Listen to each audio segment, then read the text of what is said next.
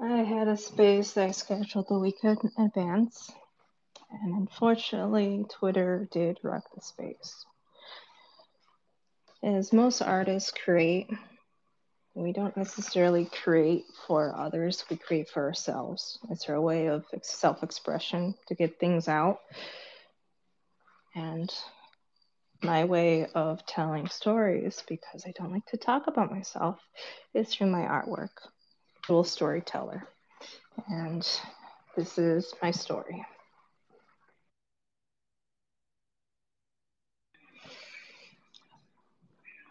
When I tell my stories to people, they get confused. I always kind of take it back to the timelines.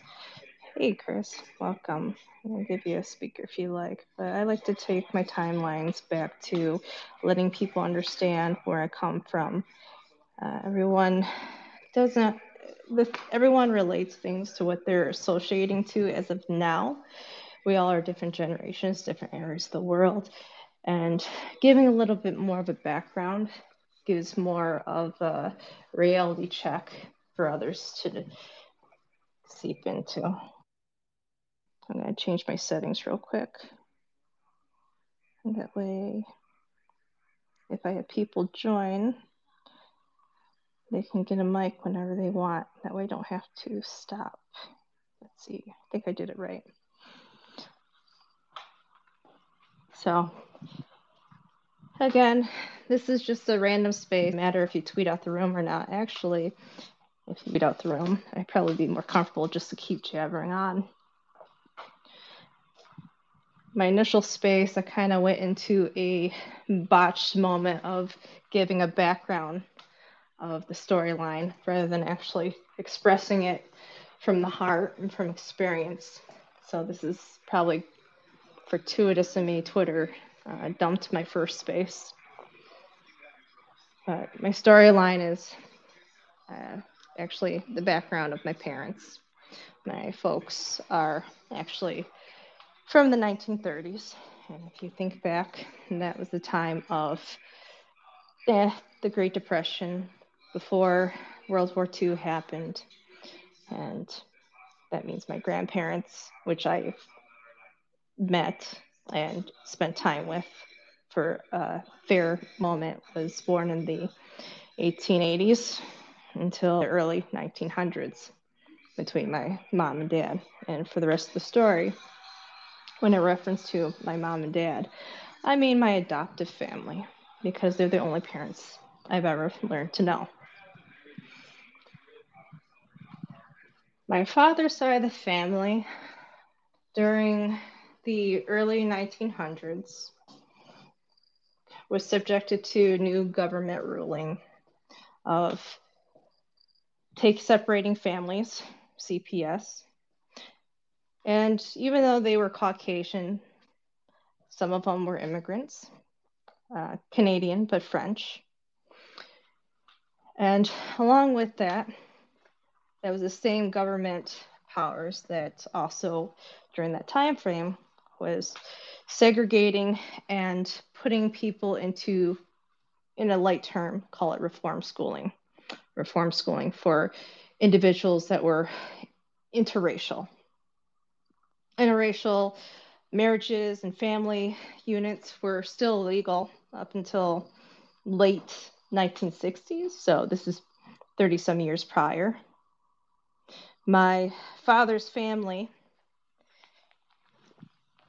that was his father's side so my grandparents came from a separate family unit and they had to make do and were self-made they made it into the oil company to supply a lot of agricultural uh, lands to the farmers in other communities during World War II, which gave a boost in the economy allowed them to be very successful.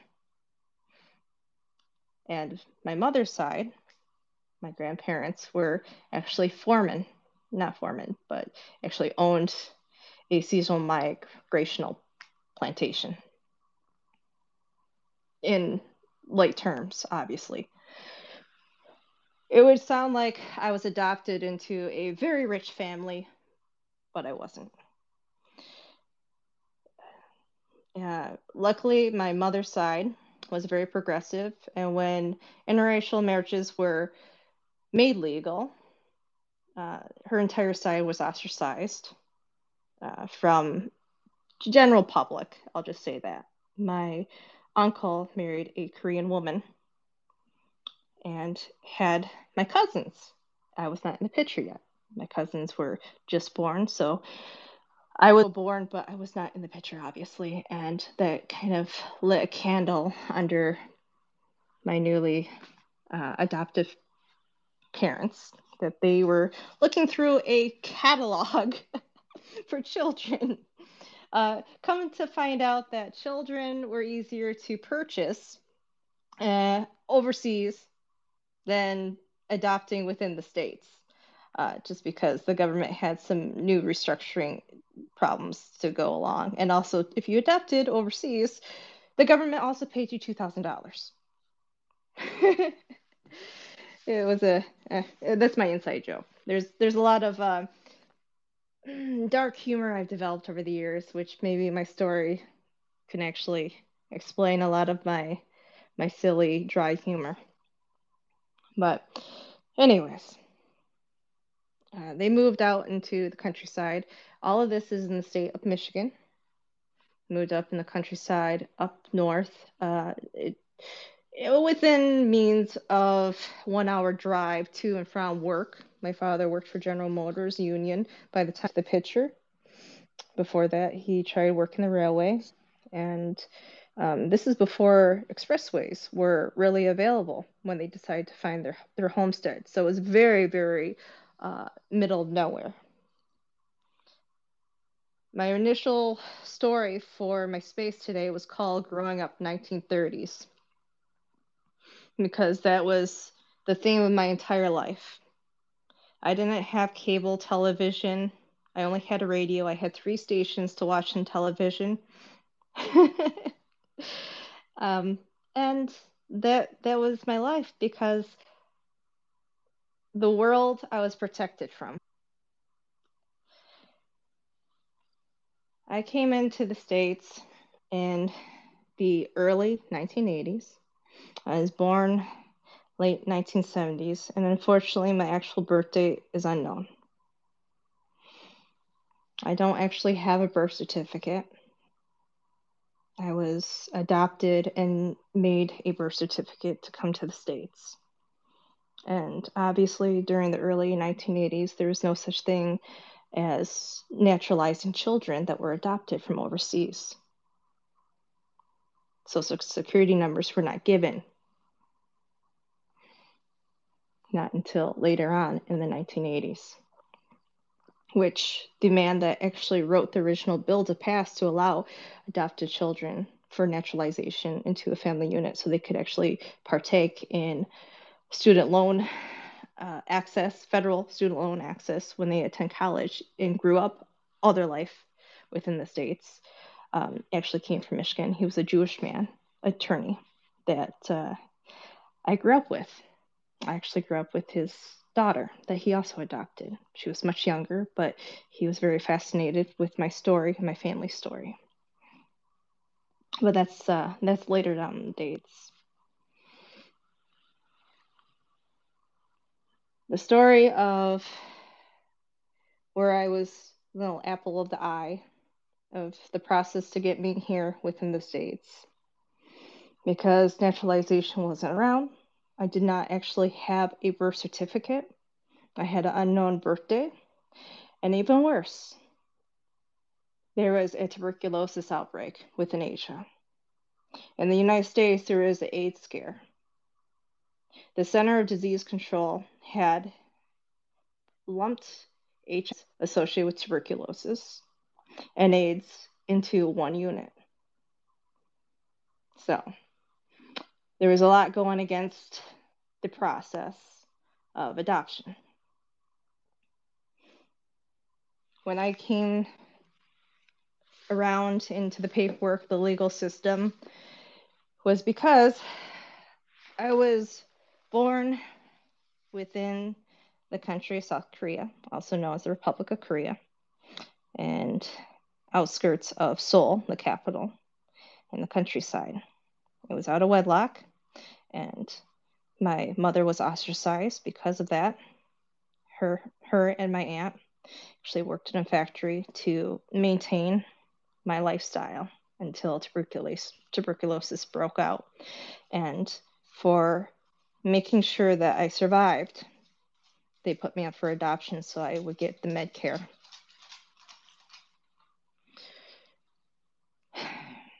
Because the HIV Center of Disease Control had problems with uh, concerns, I have a child.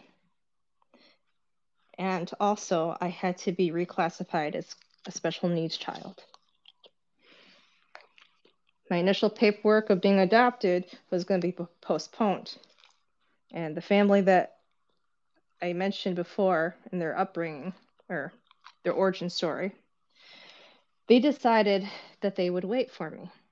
And most people would say you can't pick your your parents, you can't pick your children, but they did pick me, which took me years to finally understand that most most children say that well won't ever be able to say that.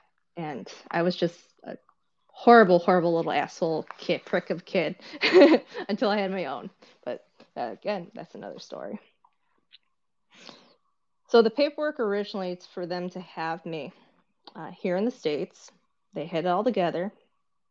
They in order to adopt overseas they had to be insured as individuals they were older individuals as well, so they had to have a life insurance policy for themselves. They did not have that readily available. They cashed it in and had to take out a new life insurance policy two years later for me. The paperwork originally that they filed was still usable. So that caused an issue when I came to the States, but also helped in my favor because I did not speak English. I made it to the States. I was not a US citizen. I was already registered into the system. I, but day I was came to the States is the day that I was supposedly born because I was given a certificate of birth. I did not become a US citizen until four years later, which put out a total of six years delay on my existence before I legally would existed. It might sound confusing, but back then it was very easy for people to accidentally give you the wrong birth date, and that's what you had to be stuck with. uh, but that's, I mean, talk about somebody that has identity crisis. I'd probably be the epitome of it. But coming into America, and because of I was older, I didn't speak English, but luckily my birth certificate was delayed. I was, or not, yeah, birth certificate. I didn't actually have a real one. It was a, a certificate of live birth. I didn't have to start school right away. I had private education schooling. Oh, actually, I'm back up. Sorry.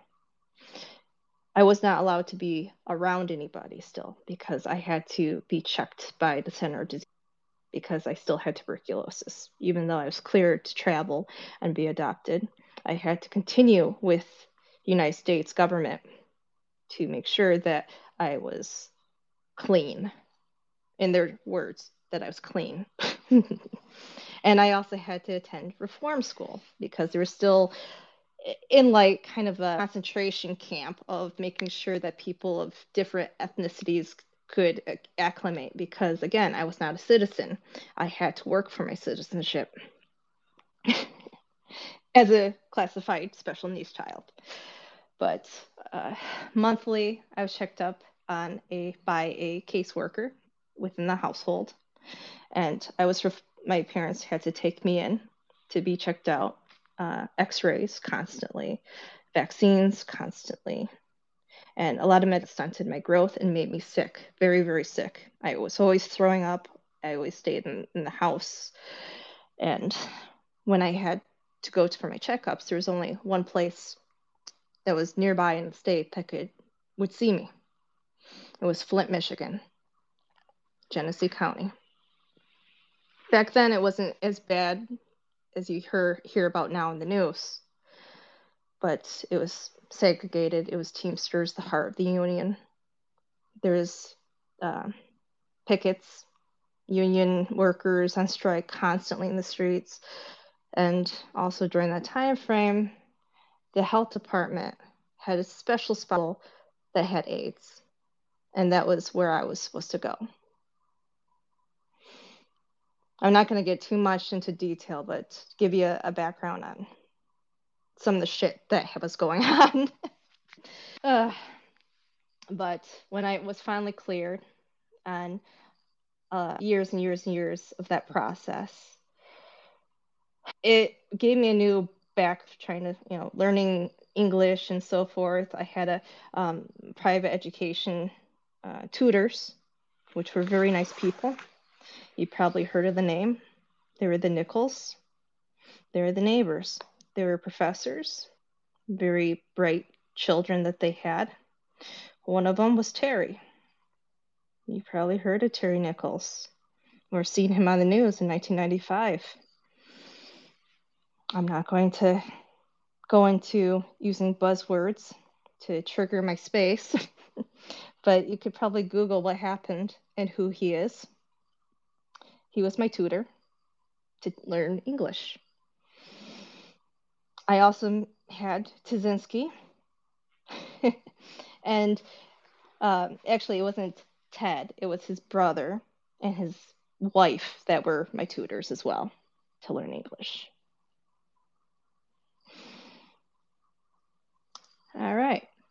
But uh, I think I think I'm gonna be oversharing a little bit because a lot of this stuff, when I disperse it out, I kind of get emotional and I can feel my face feel really warm and my heart beating very fast in my chest. So I'm gonna just take a pause right there and say, Hi, Drew. I'm so glad you're up here.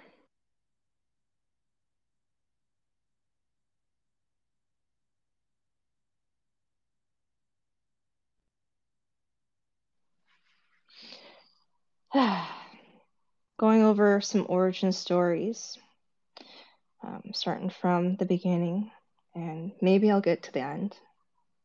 But this is just free flow podcast.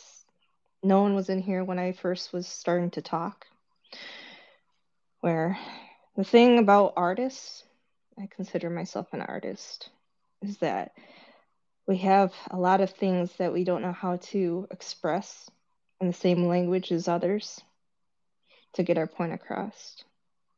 But as an artist, it doesn't matter as long as you're doing it for yourself. A lot of my artwork that I do is visual.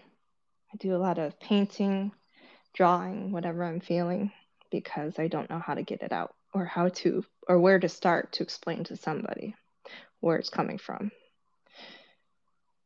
I made a actually it's hidden. I don't like to shill or advertise something, a piece of me, but I have made a lookbook. I did a self-publish. Um, you, if you've heard, you probably heard of multiple variations called a lookbook. Book. Basically, they're little tiny books for conversation pieces. Maybe you found one in somebody's house at the toilet seat you know motivational quotes or something but um, it's a book comprised of little things here and there that i've written such as my story i'm saying now to explain a small description of every art piece that's on the page. And i've minted out a collection that i'm probably never going to publicly share but it's out there. And if people like it they buy a page at a time. Maybe in the future I'll choose to offer a burn mechanism. It's actually written into the contract, but a burn mechanism that they can actually burn their NFT to receive the physical copy. I've made 50 physical copies. They're in my closet in a box. Hmm. But yeah, the um, the stories that I, I have to say, um, I'm usually embarrassed to say them because things that you grew up with, trauma, or things that you thought was normal because they were normal during the time, and now you look back, that was so not normal. I recall, well, even then, you know, it was it was the 80s by then. I said my father worked for General he was a car hauler. And I remember he had to sneak in to get a paycheck. Actually, he snuck into the uh, railway to load his truck directly off the train. I remember multiple nights he come in very late and he had basically his head split open because the union members were always on strike, but he had a family to feed. He'd drive and sneak his truck home and park it as he was trying to make sure that he delivered. But when he had to go for his paycheck, there was a little bit of animosity of making sure everything was American made. It also includes the people. We would we had a Ford Mercury with the back seat trunk area with the the fifth seat, or you know, it's the second bench seat that flipped open. But mind you, there were seven of us. There was also the tire spot the spare tire spot. I was a very tiny person. Told you it took about, mm, by the time the espresso was built, hour drive, straight shot, to get to his workplace. I remember people hitting the windows to yell at him when we were at the gate trying to get in to park, and camera crews were there. I remember being underneath blankets in the back or hiding you know, kind of where the tire was with blankets over me to hide. Also included, we pull in where the truck mechanics were. And then one man, I remember he was a Vietnam vet. He was a mechanic. He was in a wheelchair. Scared the living shit out of me. My dad would pick me up, put me on the guy's lap. the guy would pop wheelies, no fucking legs. I never knew what the hell was going on back then, but now I think back, I just laugh at it. Or I didn't even know why, why everybody else could sit in the seats and not be covered. It was just me. Same with family members. Like I said, my mother's side was very progressive. You know, the the inspiration why they chose to adopt versus my father's side which I told you they were born in the ni- 1880s. Uh, my father's side of the family. My father was middle of child, 1930s. So, of course, nobody on his side understood. But everyone that I grew up with or was subjected to was my mother's side, not my father's. Everyone that I seen and met and talked to was people that also felt the same, such as veterans that were from Vietnam. They were also ostracized. People that were they had disabilities that were also ostracized. Growing up and being surrounded by people that were subjected to AIDS, HIV. So my my understanding of human emotion, you know, hardships. I have it. I never understood or tried to relate, you know, woe is me because I didn't know any better. Yeah. You know, adversity or calling something disabled. Nobody is disabled other than by other people in society. I, the best thing that I've I met was another man at a podium. He was in a wheelchair. Because he was disabled, he was not able to speak at the podium. Or, you know, speak on the stage, to say. He grabbed the microphone and moved out of the way. He has his mic and he's still in his wheelchair. And then that way the podium wasn't in his way. He was right there front and want to see him and hear him. And the words that he said with a big smile on his face, he's like, I'm abled. It made perfect sense. Everybody has a story, but how you perceive it or what obstacle is all in your own head and whether you're going to accept that disability or able yourself is key. I think that will be the end of the first origin episode. Thank you for staying and listening to me ramble. It's going to be a four part series. Usually I run my spaces for a whole hour, but I think this is the longest that I can go at the time because I just feel like an old nostalgic individual right now, just pouring my heart out for no reason. It's okay, kid. We'll listen to you pour your heart out. It's okay. Aw.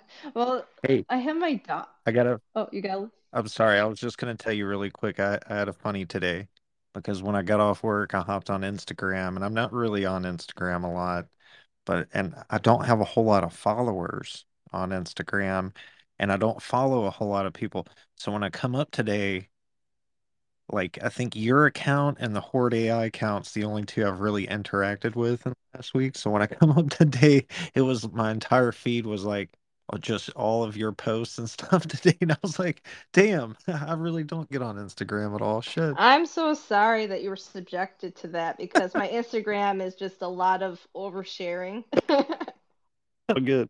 I was like, damn, kids on. Yeah, but um, yeah, I think uh, my dog's telling me that it's time to probably stop the uh, the oversharing for the night. He's actually very intuitive of my emotions, and the more I'm talking about things that is emotional, the more he's up my fucking ass.